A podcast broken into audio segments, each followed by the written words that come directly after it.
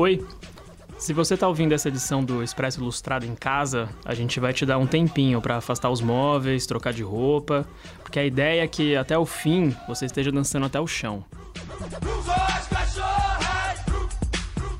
Mas se você estiver ouvindo isso no metrô, no carro, caminhando, não precisa ter vergonha também, ninguém vai achar ruim se você ensaiar uns passinhos por aí. Porque o tema do episódio de hoje é funk. Mas mais do que criar um baile, a gente vai mostrar como esse gênero foi mudando ao longo dos anos e saiu da periferia para invadir as baladas de classe média alta e os programas de TV no Brasil. E o principal, ele foi acelerando ao longo das décadas. Quando o funk nasceu ali nos anos 80, ele tinha 130 BPM, ou batidas por minuto. Ele era assim.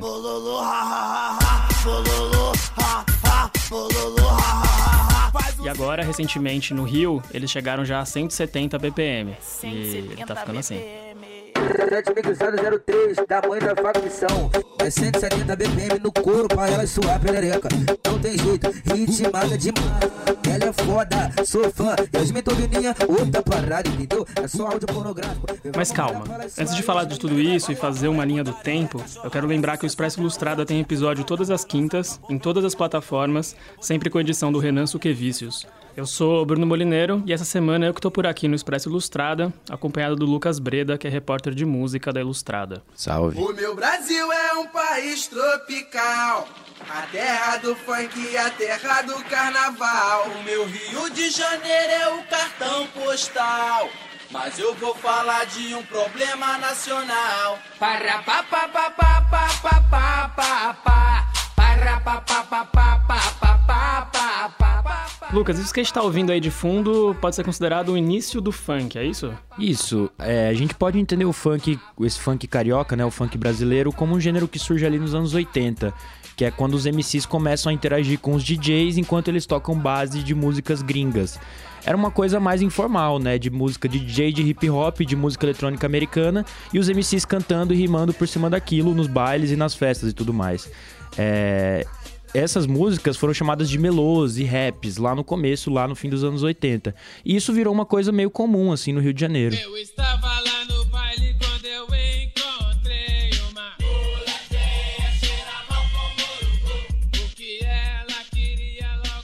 Isso que a gente tá ouvindo aí é o Melô da Mulher Feia, do Abdullah. Ela é uma das músicas daquela coletânea Funk Brasil que o, que o DJ Malboro lançou em 89. É, esse disco acabou virando assim o marco zero do funk brasileiro, funk eletrônico, desse funk que a gente conhece. É, e nessa música aí, o MC tá cantando por cima de uma base de Do What Diddy, uma música do grupo americano de rap Two Live Crew. Vamos ouvir um trecho dela aí pra você ver. Pra você ver, não, né? Vamos só ouvir um trecho.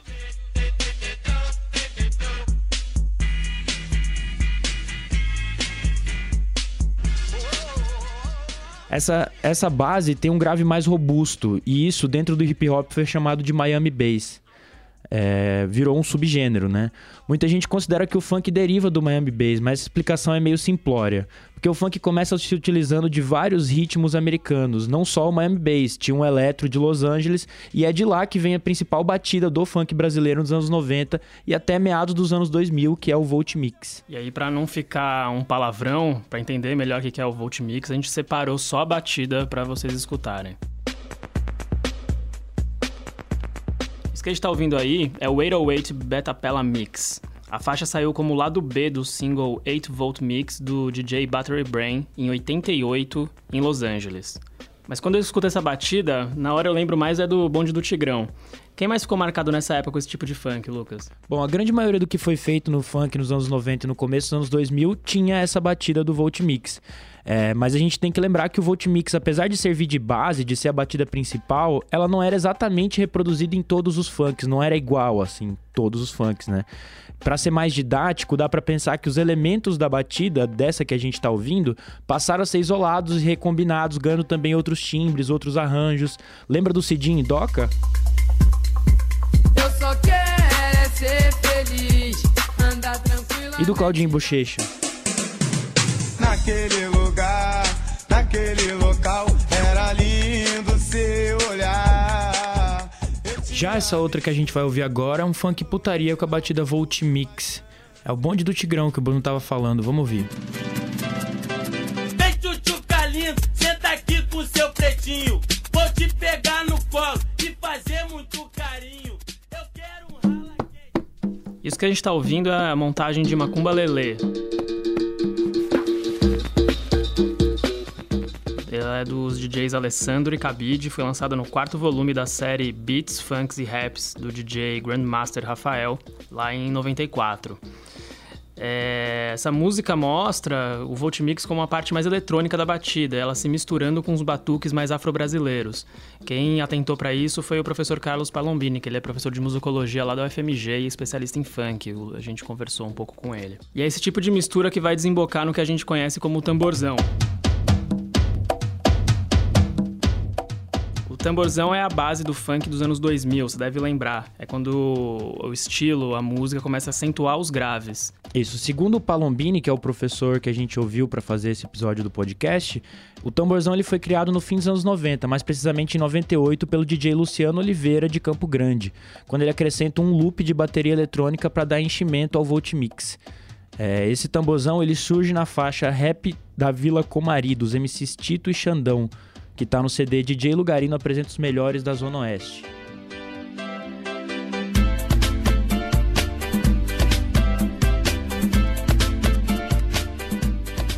E aí, de certa forma, foi essa batida que consagrou o funk como estilo, como gênero e abriu para sempre as portas é, para o mainstream.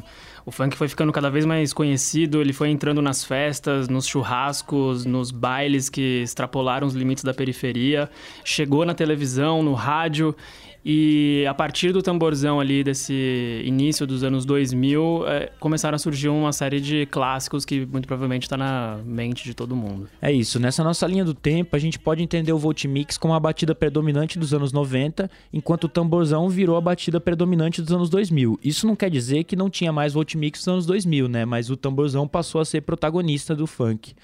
É, então, conforme o funk chega nesse século, no século XXI, ele, ele abraça ali de vez o tamborzão.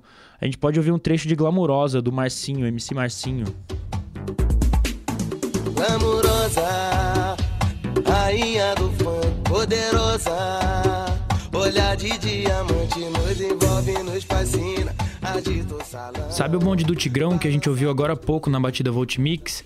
Tá, vamos tocar de novo caso você tenha esquecido.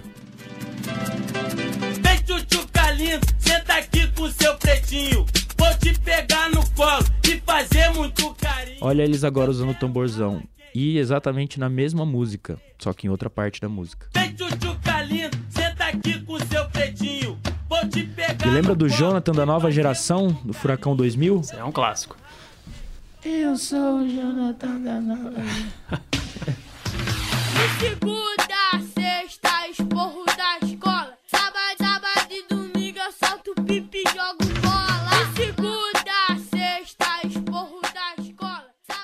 E aí a gente chega nos anos 2010 e o tamborzão dá lugar ao que eles chamaram de tamborzinho, ou melhor, que é o beatbox, que é essa coisa do rap mesmo, que é o som feito com a boca.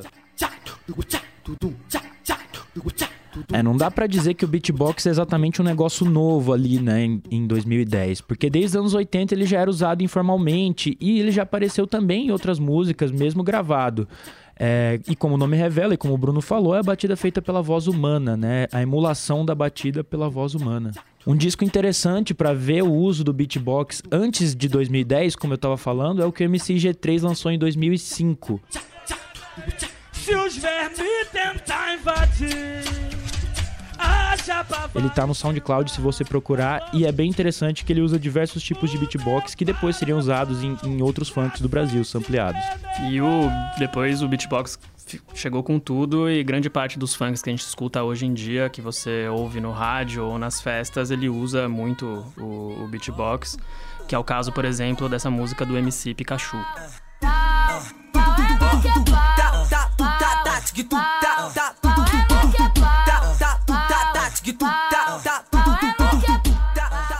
O beatbox marcou bastante o funk paulista, principalmente o funk ostentação, que é o caso dessa música aqui do MC Rodolfinho. É o som do MC Rodolfinho, mas dessa vez não tô sozinho. Tô com o Condzilla e com meu mano DJ Nino. Pra todos vida louca. E eu falei antes que a gente chega mais ou menos ao funk de hoje, porque a gente não falou de outro ponto muito importante da música que a gente citou no começo aqui do, desse episódio do podcast, que é a velocidade, ou seja, os BPMs. Historicamente, quando o funk do Rio nasceu, ele tinha o BPM por volta de 127. O que isso quer dizer? Que tinham 127 batidas por minuto. E aí os caras começaram a aumentar a velocidade disso. Ele subiu para 128, depois ele fez com 129 e aí finalmente chegou aos 130 BPM, que durou anos e ainda é uma das velocidades mais conhecidas dentro do funk. Até que surgiu no Rio de Janeiro, mais precisamente no baile da Nova Holanda, o tal 150 BPM. Oi? Oi? Tá valendo, DJ Nino? Oi? É o DJ Nino Neguinho. O criador do 150 BPM é o DJ Polivox, ele até tatuou isso pra marcar que ele foi o cara que fez primeiro de- antes de todo mundo.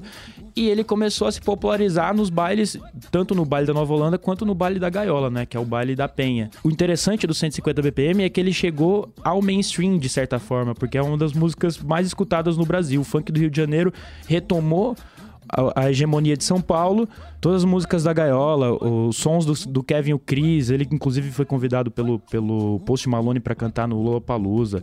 E tá em todo canto, são as músicas mais tocadas no Brasil são dos 150 BPM hoje em dia, que foi o ritmo que no começo ele era chamado de putaria acelerada, ritmo louco, e ele teve grande resistência do pessoal mais tradicional do 130, inclusive várias brigas na internet e tudo mais.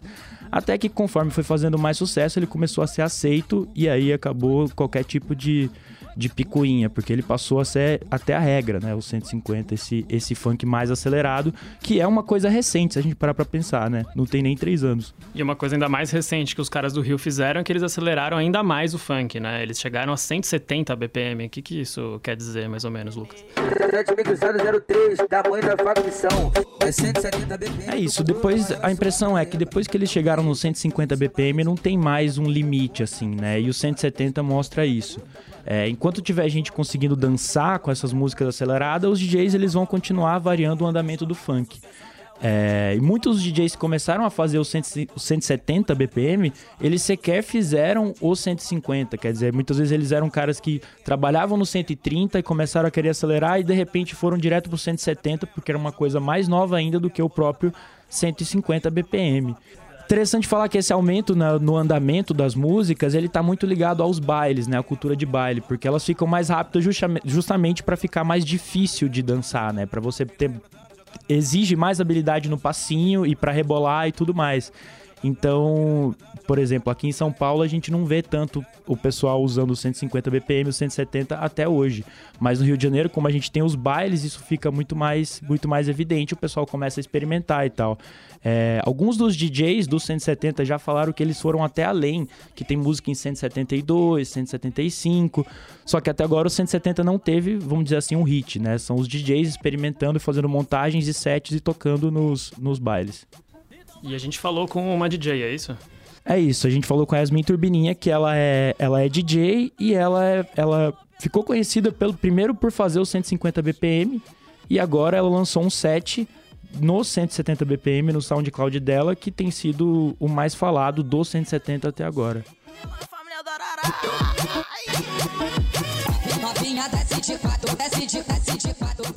Vamos lá, uma pergunta que você já até cansou de responder, mas conta pra mim como que foi o, o começo do 150 BPM, o baile da Nova Holanda e como que você participou disso, por favor?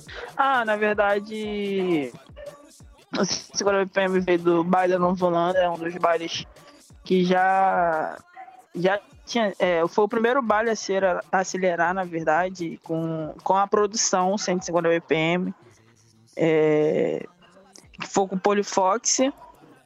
E com isso, no começo, muita gente criticava pelo fato de, tipo assim, outros DJ é, que não sabia, na verdade, que era 150 BPM, pegava uma música da antiga, que na época era atualizada, em 130, e aumentava a 150, tá ligado? E na época ficou, tipo, meio que o Alves e Skill cantando. E muitos DJ da antiga começou a reclamar pelo esse fato do 150, porque na verdade, como era um ritmo novo, muita gente não sabia como funcionava. E achava que era isso, pegar a música que é antiga, que tava em 130 e acelerar. Com isso, a gente, tipo assim, o Polifox fez um vídeo explicando o que eu quero 150 BPM, como produzia. na verdade. E nisso muitas pessoas começaram a pegar a, é, pegar a visão. Mas no começo, assim, tipo, do 150, eu entrei no- na divulgação. Foi pelas músicas jogadas na internet. No começo muita gente criticava essas coisas e tal. E eu fui em vários lugares que, tipo assim, é, Rio Parada Funk, outros lugares ouvia as pessoas falando. E muitas pessoas falavam mal mesmo pelo fato, ah, mas não é, é assim que funciona, é 150 BPM não vai pra rádio, não vai tocar em televisão, vai fazer isso tudo, é modinha. E a moda tá até hoje, né, na verdade. Mas de perguntar, o 170 eu vi que já tem uma galera fazendo no SoundCloud, aí você soltou seu set e tal, que eu achei bem legal. Tá rolando já o 170 nos bailes e, e- e quando foi que começou e tal? É, na verdade, tipo assim, é, do 150, é, é, esse até meu set, é, meu podcast 011, quando eu lancei ele, eu lancei ele 160. Só que eu não, não tinha chegado a divulgar que era 160, porque muitas pessoas estavam criticando, sabe? Mas aí, enfim, aumento, é, do 160 eu vi depois muita gente lançando 160, 160. E eu, tipo, tava com mais. Tipo, no outro dia eu tava produzindo e eu botei 170 na capela, achei que seria, é, ficaria maneiro. E comecei a lançar uma capela de uma música que era de um amigo meu, né? Aí nisso na produção fui fazendo, fazendo. Aí eu mostrei pra um parceiro meu, falou, mano, tá foda, que BPM tá. Eu falei, pô, mas tá 170. Ele, que maluquice é essa? Eu falei, mano, é 170 BPM. E aí, tipo, já veio a ideia. Eu falei, pô, vou lançar um set mixado nesse ritmo. Se der bom, né? Aí nisso que eu comecei a, na, na produção, a divulgar que ia lançar um cem- é, é, é, set mixado 170 BPM. Muitas pessoas começaram a. a é, alguns DJ do meu. Até do WhatsApp, assim. Começou a falar, caraca, homem, tem 70, tá maluco, é sei o quê. Falei, mano, é o ritmo novo, vamos ver o que vai dar. E depois, hoje em dia, tem uns amigos meus que já tá até produzindo 170 já também. Mas dá pro pessoal dançar em 170? Dá, dá, sim. Eu acho que, a, tipo, vai mais da... Tipo, da pessoa. Muitas pessoas falaram, ah, 170, não vai nem pra dançar isso e aquilo. E depois que lancei o set mixado, as pessoas, caralho, mas tá foda essa porra, que não quer. Tá muito animado. Eu falei, pô, é o ritmo, né? Da hora, mas você já viu, você já viu em baile rolar? Em 170? baile, cara, em baile, se tu reparar, em baile de manhã já é outro ritmo. No, quando ainda tava o 150, no baile de manhã já é 160, 170, é, já tava 165, tá ligado? Sim, sim. Quando tava na febre dos 150, as pessoas já estavam tocando 160. De manhã no baile é pique rave. Eu Então, tipo assim, já tava no 160. Aí agora é o 170. E algumas pessoas já estão produzindo em 170 também, tá ligado? Sim. E muita gente vai vir nesse pique. Legal, eu queria te perguntar do Renan. Você no começo do set, você, você pede liberdade pra Renan da Penha. 9, já é naquele pique. Alô, Renanzinho da Penha, peço a liberdade já, irmão, vamos que vamos. Que a partir de agora é 170 BPM.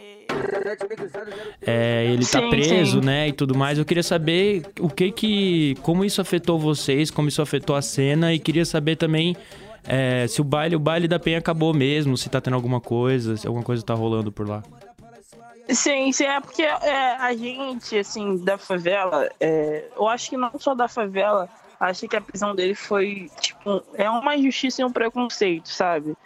Eu acho que quando a pessoa, é, uma pessoa da favela começa a ganhar espaço, é, assim, na, em, todos, em todos os modos, que ele fazia coisas que, pô, é, presidente não faz, mano. Ele, tipo assim, tirava o tempo dele pra, pra ajudar é, crianças com material escolar, é, ajudar pessoas com cesta básica, não só com isso, com outras coisas também que as pessoas pediam, que eu já cheguei a ver pessoas pedindo coisas do Renan. E Renan dá, sabe, é aquela pessoa que, tipo assim, tá ali pra ajudar. Então eu tive contato com o Renan quando ele é, quando ele saiu da primeira vez, é, foi onde a gente criou uma amizade, que foi 2016 é, para 2017. Foi muito preconceito com ele, porque era um movimento ali, sabe? Não era só ele o DJ, era muito DJ. Então, assim, pra gente é muito ruim, porque é um cara que ajudou o funk muito com a divulgação dele, sabe? Levou o 150 mais além do que o 150 poderia ir também. Entende? Se um é pouco, dois é bom, três é demais. Haha, MC Guimê, Condzilla, DJ Bala na batida. Vai segurar! Eu acho que tem duas coisas muito legais nessas mudanças. Uma delas a gente já conversou, que é essa guerra meio que geopolítica do funk entre o Rio e São Paulo, para, enfim, saber quem é que dá as cartas nesse gênero. É porque o funk, ele nasce muito ligado ao Rio e principalmente às favelas ali cariocas, mas de repente é São Paulo que domina a cena com um funk, enfim, no começo meio ostentação. Isso, era um funk que tinha. Ele no começo tinha essa pegada de ostentação, isso é ali no fim da década passada, começo dessa agora, né? E o principal ali foi o Condzilla mesmo, porque ele tinha a visão de, de produzir videoclipes, né? Investir muito nisso e ele tinha criatividade. Então ele, ele virou esse gigante do YouTube e trouxe junto com ele o funk paulista, que tinha suas inovações, como por exemplo o beatbox que a gente falou, que ficou bastante atrelado a esse funk paulista. E não só fez, fizeram sucesso os funks do Condzilla, também outras produtoras até hoje vivem de, de KL produtora, GR6 é, inclusive rivalizam com o Condzilla hoje em dia. Quer dizer, o funk ele chegou em São Paulo. Chegou não, porque ele já existia desde os anos 90 por aqui. Mas ele ganhou a hegemonia, vamos dizer assim, nesse momento de estagnação do Rio de Janeiro e quando o Condzilla chega produzindo os clipes e, e com uma linguagem mais limpa também, né? A gente pode falar.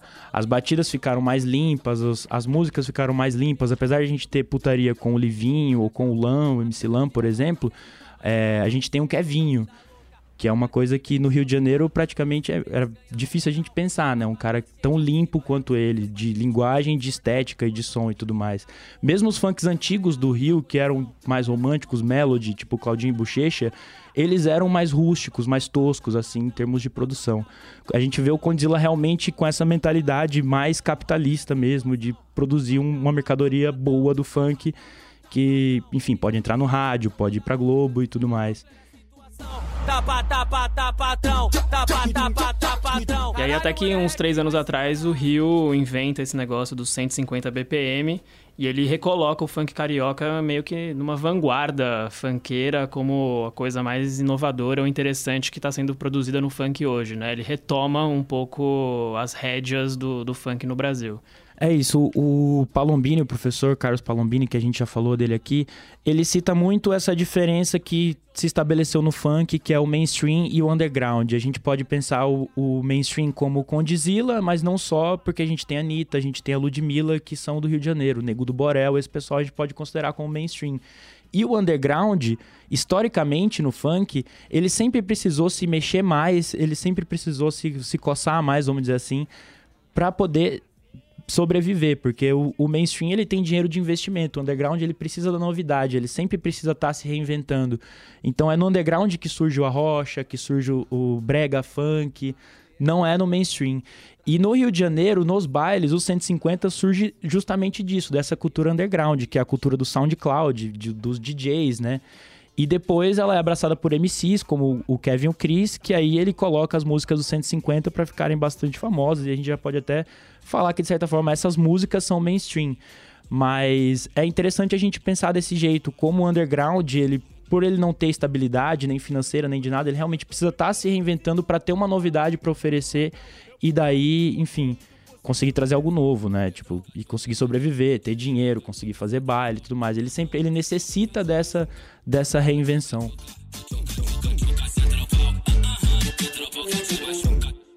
Você tem que falar agora, não vai ter jeito, sobre esses novos gêneros aí. O que, que é o funknejo, a roja funk, o brega funk? O que, que tá rolando nesse, enfim, nessas novas variações? É isso, o funk eu acho que é, a gente pode pensar também como, como uma coisa que tem a ver com a tecnologia, as pessoas terem mais acesso à tecnologia e à internet e tudo mais. E aí essas coisas com os regionalismos, elas começam, o funk começou a ser muito mais disseminado e ganhar novas roupagens e tal. É, a gente vê que não, não é só uma coisa de andamento, de levada, né? De ficar mais rápido ou mais devagar. Mas isso também está relacionado a timbre, a que tipo de sample vai ser usado, qual tipo de batida vai ser usado. A gente vê em Minas Gerais, por exemplo, em, em BH, tem o MC Rick, que ele usa sample de música clássica e e mistura com aquelas batidas finas e, e, cria aquele funk mais atmosférico. A gente tem o Shevchenko, que é o louco, no, em Recife, fazendo o que é o brega funk. A própria Yasmin Turbininha, que a gente falou mais cedo, ela, ela já fez a rocha funk, que é, um, que é o funk também um pouco mais acelerado. Enfim, tem as coisas que também são mais mainstream, como o funk, o funknejo, que aí já é uma oportunidade do sertanejo de utilizar o funk para poder soar novo, né? E trazer uma novidade ali pro público e fazer, acho que um crossover do, dos públicos, né? Pegar o público do sertanejo, o público do funk e fazer um ouvir o outro, né? O 170 a gente ainda não sabe se ele vai ser uma coisa que, que vão ter MCs cantando no 170, se vai ter hits e tudo mais, mas ele é uma, uma demonstração de que o funk ele realmente está cada vez mais sem limites e o underground continua muito movimentado e produzindo é, inovações a todo momento, assim. Vamos dizer, o 170, depois o 150, ela é a mais nova agora.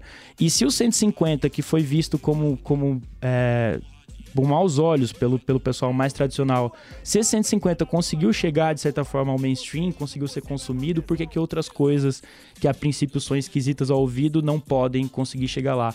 O funk é exatamente esse, esse tipo de música que tem essa capacidade de ser experimental e ao mesmo tempo conseguir ser ultra popular, né? Aí vamos ver se o 170 vai, vai conseguir essa façanha também. Só, talvez daqui a um tempo a gente vai ter Anitta cantando em 170. É isso, no último disco ela lançou uma música em 150 BPM e tal. Inclusive é uma música com Snoop Dogg e a Ludmilla. A Onda Diferente chama a música. É uma produção do Papatinho, que era beatmaker da Chronic Crew. Mas é isso, Anitta em 150 BPM, né? Sai, sai, sai da minha frente. Hoje eu vou dar trabalho numa onda diferente. Hoje eu vou dar trabalho numa onda diferente. Então sai, sai, sai da minha frente. Sai, sai Ei, ainda não vai embora não. Segura essa vontade de ir num show da Anitta ou de mergulhar a cabeça num baile funk, porque a gente ainda tem as dicas da semana.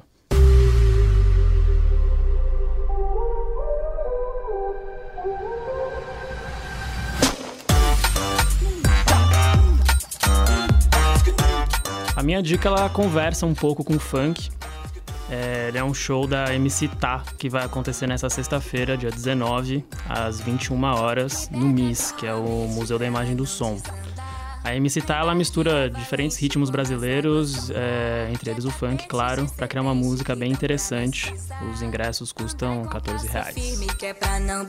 é. Quem eles pensam que são pra te apontar? Como a gente tava falando de funk, a minha dica é vocês entrarem no canal da Yasmin Turbininha no SoundCloud. Que acabe o amor, mas não acabe meu copão. Namorar é muito ruim, ser solteiro é muito bom. Ela é realmente muito boa. Pode ser no YouTube também, que ela, ela posta no YouTube. Ela faz ou podcasts, que ela chama, que não é a mesma coisa que a gente tá fazendo aqui, é diferente. É essa coisa do set mixado, né? Como se fosse uma, um set de DJ, só que gravado, feito em casa. E ela posta tanto no YouTube quanto no SoundCloud. Eu sugiro que vocês vão lá e ouçam, porque é realmente muito bom. É, o Expresso Ilustrada vai ficando por aqui. A gente volta na quinta-feira da semana que vem. É, mas não comigo, porque eu vou estar de férias. A gente se vê em agosto. O Maurício vai estar aqui de volta. Obrigado, Lucas. Será que o Maurício volta mesmo, hein? Valeu, valeu. Namorar é muito ruim, ser solteiro é muito bom.